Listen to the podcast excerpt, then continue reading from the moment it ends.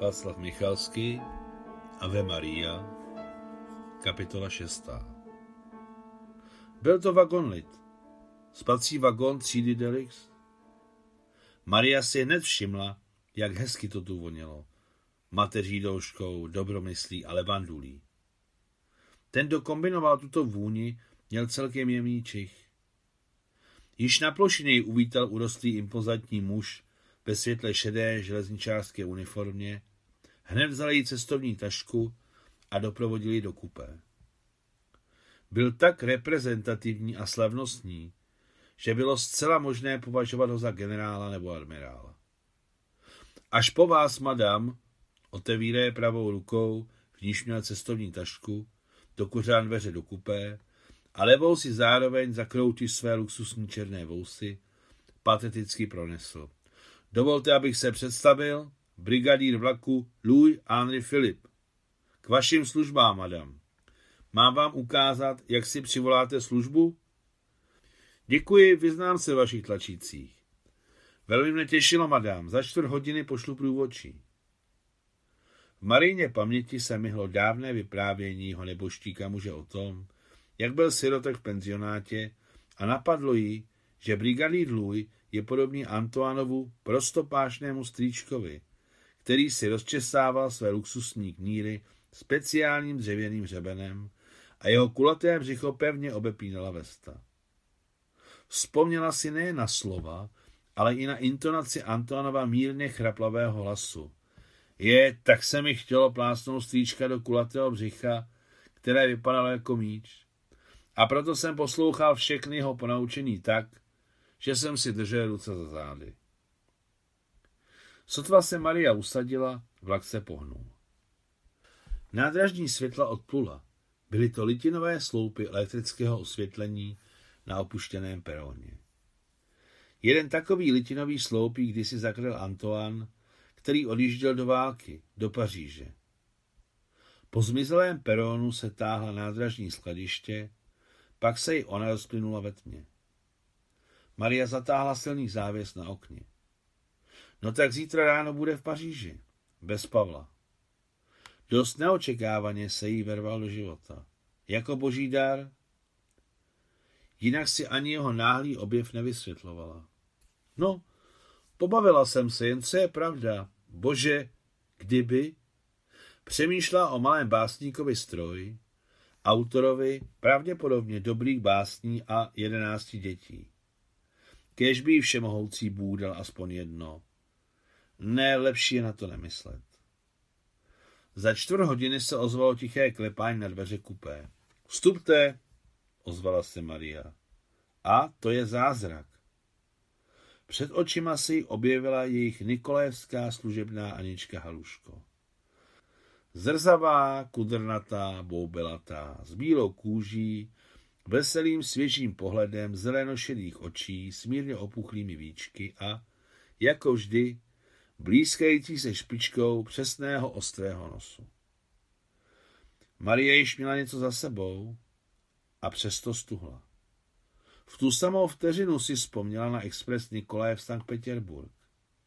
Jak si s mámou a služebnou Aničkou jeli prohlídnout Pitěr, kam zvali papá jako spolupracovníka ministra války. Vzpomněla si, jak cinkala stříbrná žička ve stříbrném hrnečku na babičiném stříbrném počálku. Tenkrát si vzali na cestu spoustu svých domácích věcí, na které byli zvyklé.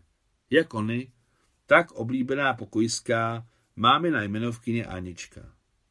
Anet, udělala průvodčí pukrle. Bože můj, a ještě je Anet. No to jsou zázraky, pane. Marie Alexandrovna si již dříve všimla, že je na světě mnoho podobných lidí s typickými obrysy obličeje a tvary těla. Budete si přát večeři, kávu, čaj? Zabrebentěla zrzavá Anet. Bože, a drmolí přesně jako Anička. Prosím, posaďte se zatím do křesla. Ukázal jí na místo proti sobě Maria Alexandrovna. Průvodčí si poslušně sedla, i když po tváří přeběhly rozpaky. Bůh ví, že v dětství jsem měla známou, která vám byla absolutně podobná. Vy jste její kopie. Zpíváte? zeptala se neočekávaně Marie Alexandrovna. Co, madám? Ptám se, zda dobře zpíváte. Říkej, že to není špatné, odpověděla rozpačitě Anet. Ona také uměla zpívat. Poslyšte, najde se u vás v vlaku lahev vína z provincie Medok? Nejlépe předváleční ročník? Půjdu se zeptat. Rychle vyskočila na nohy Anet. A dva poháry, křikla za ní Marie Alexandrovna. Máme jednu lahev Medok z 38. Potvrdila za deset minut Anet. 38. Maria Alexandrova se zamyslela, jako by se rozpomínala. Jo, tenkrát byla dobrá úroda. Přineste víno, dva poháry a síry. Síry a sorty? Klidně. Mohu odejít, madám? Ano. Stává se to. Úplně živě vidím ten expres na pitěr, mámu, Aničku. Sama prozřetelnost mi poslala tuhle Anet. Průvodčí přinesla objednávku. Otevřete to. Maria ukázala očima na lahev. Anet dovedně vydala špunt. Nalejte oba poháry. Anet poslušně nala poháry do půlky. Stoleček kupé se míne třásl jízdou vlaku a rubínové víno hrálo v pohárech za jasného světla elektrických lamp. Můžeš mi udělat laskavost?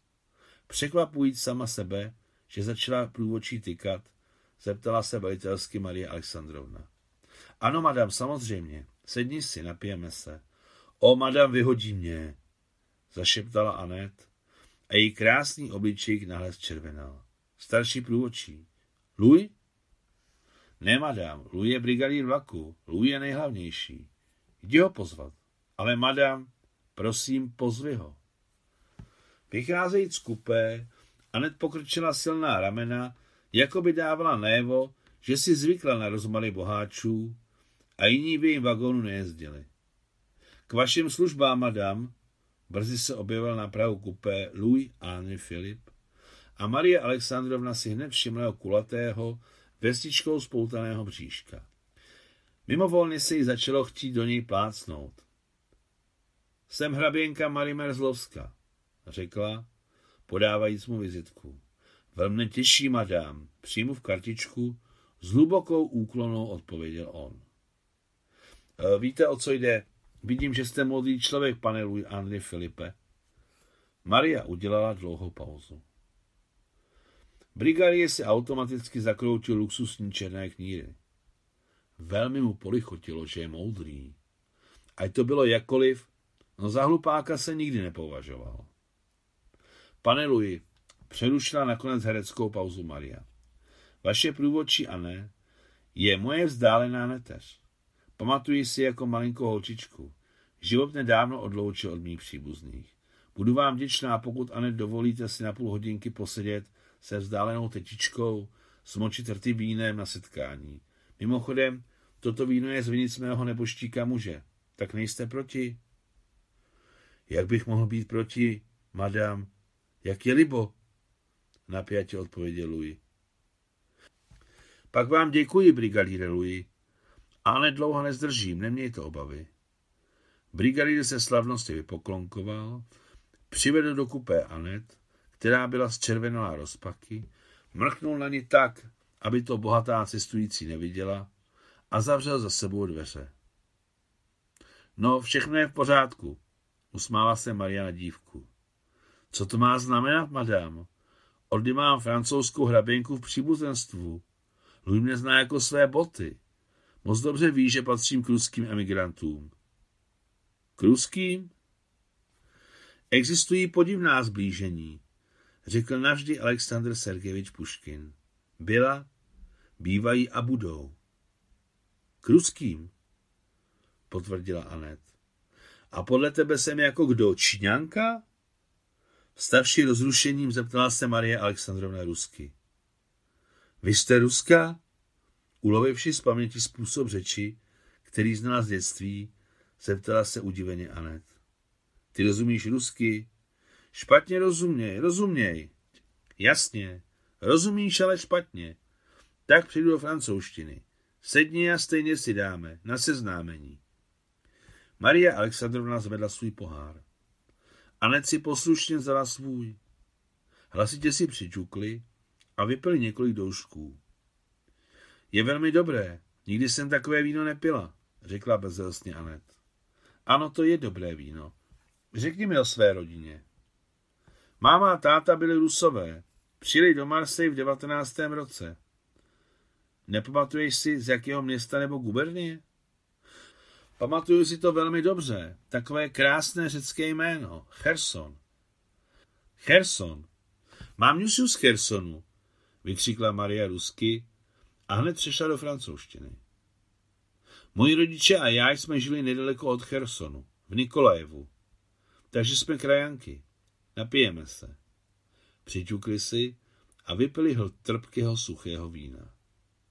Vyprávěj mi o rodině. Máma s tátou byli mladí, když přijeli do Marseille. Pak jsem se narodila já. V Rusku byl táta lékař, ginekolog a pediatr, ale tady mu nedovolili pracovat. Neměl francouzský diplom. A já jsem byla malinká, strašný řvoun. Mama uklízela v bohatých domech a táta pracoval jako nakladač v marsijském přístavu. Byl velmi silný. Narodila jsem se v 26. roce a oni ve 42. zahynuli. Ve 42. Anet zmlkla, vyrovnávající se vzrušením. A co se stalo? Zastřelili je skopčáci, gestapáci. V 38. jsme koupili domeček na straně starého hřbitova s malinkým kouskem země. Táta uměl všechno dělat sám. U nás ve sklepě se schovávali bojovníci odporu, rusové a židé. Velmi mladí, oba byli ranění. Dva dny předtím, jak nám přivezli ti, u koho byli dřív, začali se bát mít u sebe a táta souhlasil. No a skopčáci zastřelili všechny. Asi to někdo prásknul. Zastřelili jak vojáky, tak mámu a papa. Ale tenkrát v noci jsem poprvé nepřišla domů. Zůstala jsem u svého kluka. Jeho rodiče odjeli k příbuzím do Avignonu. Tak takovým zázrakem jsem se zachránila. Ještě mi nebylo šestnáct. Mlčeli za zvuky klapání kol. A kde teď bydlíš? Pronejmám si část pokoje. Jsi vdaná? Ne, madám, kdo by mě chtěl? Nevěstu bezvěná. Muži jsou teď velmi cení. Říká se, že to tak po válce vždycky bývá. Část pokoje, říkáš? Ano, místo na posteli. To znám, také jsem to kdysi dělala. Vy? Ano, Aničko. V Maríně paměti se myhla Nikolina vila, kterou velmi dávno darovala Claudine. A k čemu ti je vila? Řekla najednou nahlas, pokračí ve svém rozjímání Maria francouzsky. Chceš studovat? Jasně, že chci, vyskočila Anet. Kdo by nechtěl? A či bys chtěla být? Když jsem byla malá holka, vždycky jsem léčila svoje panenky. Pořád jsem toužila být jako papá ginekolog a pediatr. Ale co to má za význam? Studium nezvládnu. Nic, nějak to zvládnem. Neočekávaně se pro sebe rozhodla Maria a známý chlad jí přeběhl na prsou. Na Sorboně? Madám, moje máma mluvila rusky, nedal Bůh svini brod. Nedal Bůh svini roh? Ano, to je rusky, zasmála se Maria. Ještě se napijeme, na Sorbonu. Nadšeně dodala, přiťukávající z Anet. Děvče se napilo vína. Podle jejich zmatených šedozelených očí bylo jasné, že nic nechápe. Absolutně nic. O, promiň, Aněčko, mění z pompézní tón na důvěrný, Maria řekla. Neměj mě za bohatou idiotku. Prostě každý den nepotkávám děvčata, která jsou jako vejce vejci podobná těm, kteří se mnou byli kdysi dávno, když jsem žila v Rusku. Ale tenkrát v noci, když zahynuli tvoji rodiče a bojovníci, také se mohla zahynout. Ale Bůh mě přivedl k tomu, abych ten den ještě odplula na jachtě na otevřené moře. Takže mi je to všechno velmi blízké. Pochopila si mne? Trošičku, madam. Jak moc pracuješ? Dva na dva, madam. Ve smyslu dva dny práce, dva dny volno. Máš chlapce? Spíš ne, než ano, madam. Chceš studovat na Sorboně a za šest let být ginekologem a pediatrem? Madam Marie, vy jste víla? Ne, jen mám prostředky a chci, aby se stala lékařem jako tvůj otec. Ale madam, to je celý divný. Divný? Ne, ne více než náš celý život. Dobře, Aňo, ujasním ti svoji motivaci. Nalej. Ale madam brzy bude lehe prázdná. Nalej. Děvče nalo do poháru červené víno provincie Médok. Pohybem vlaku víno v pohárech hrálo a pobleskávalo jako živé.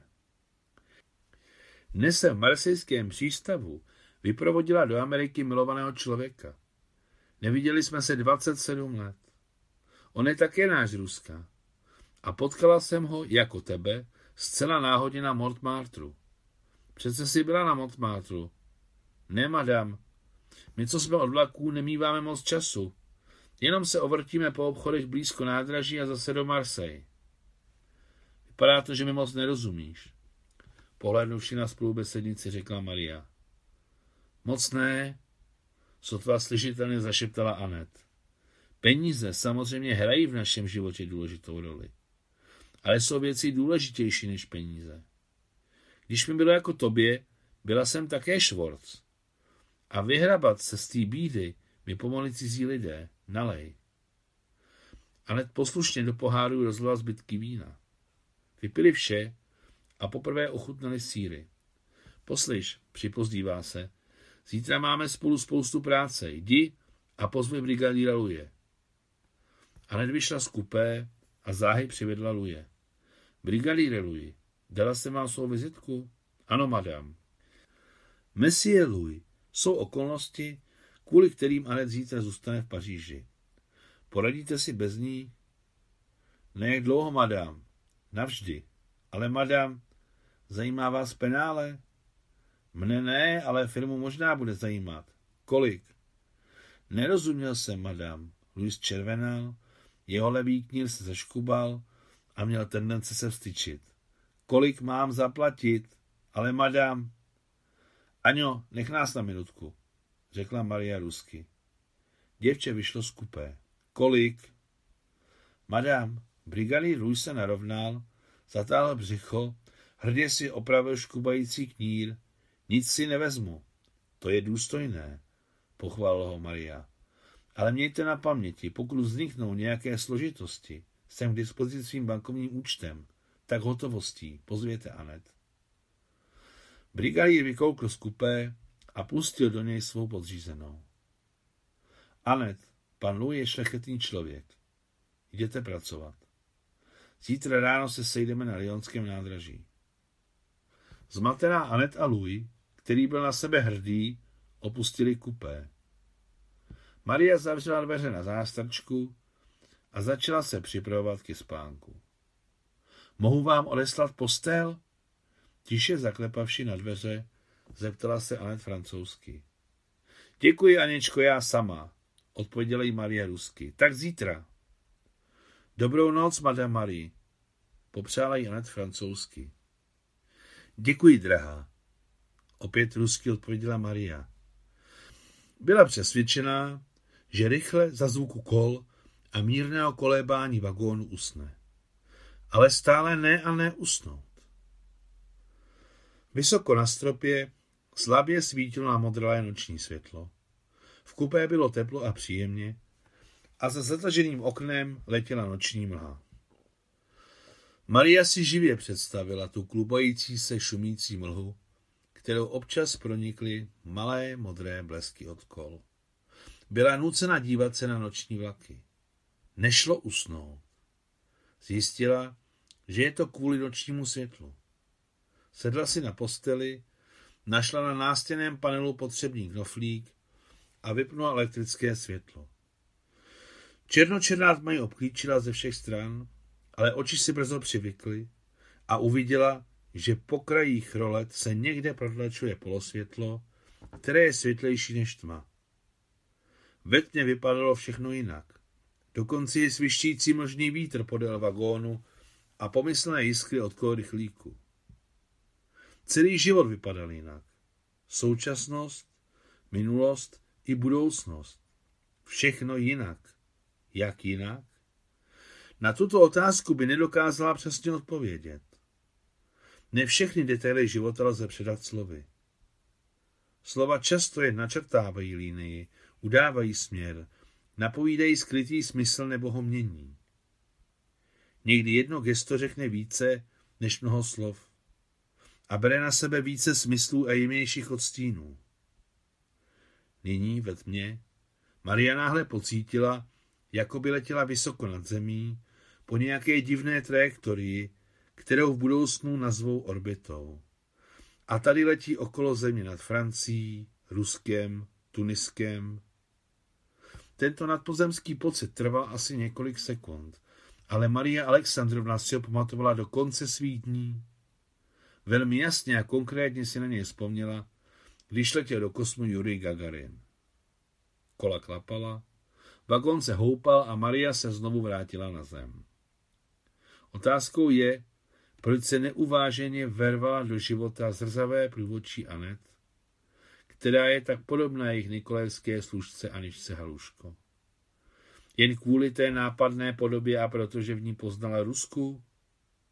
Ne, nejen kvůli tomu, ale proto, že bez Pavla se začala cítit tak osamělá, že se hned nalepila na Anet.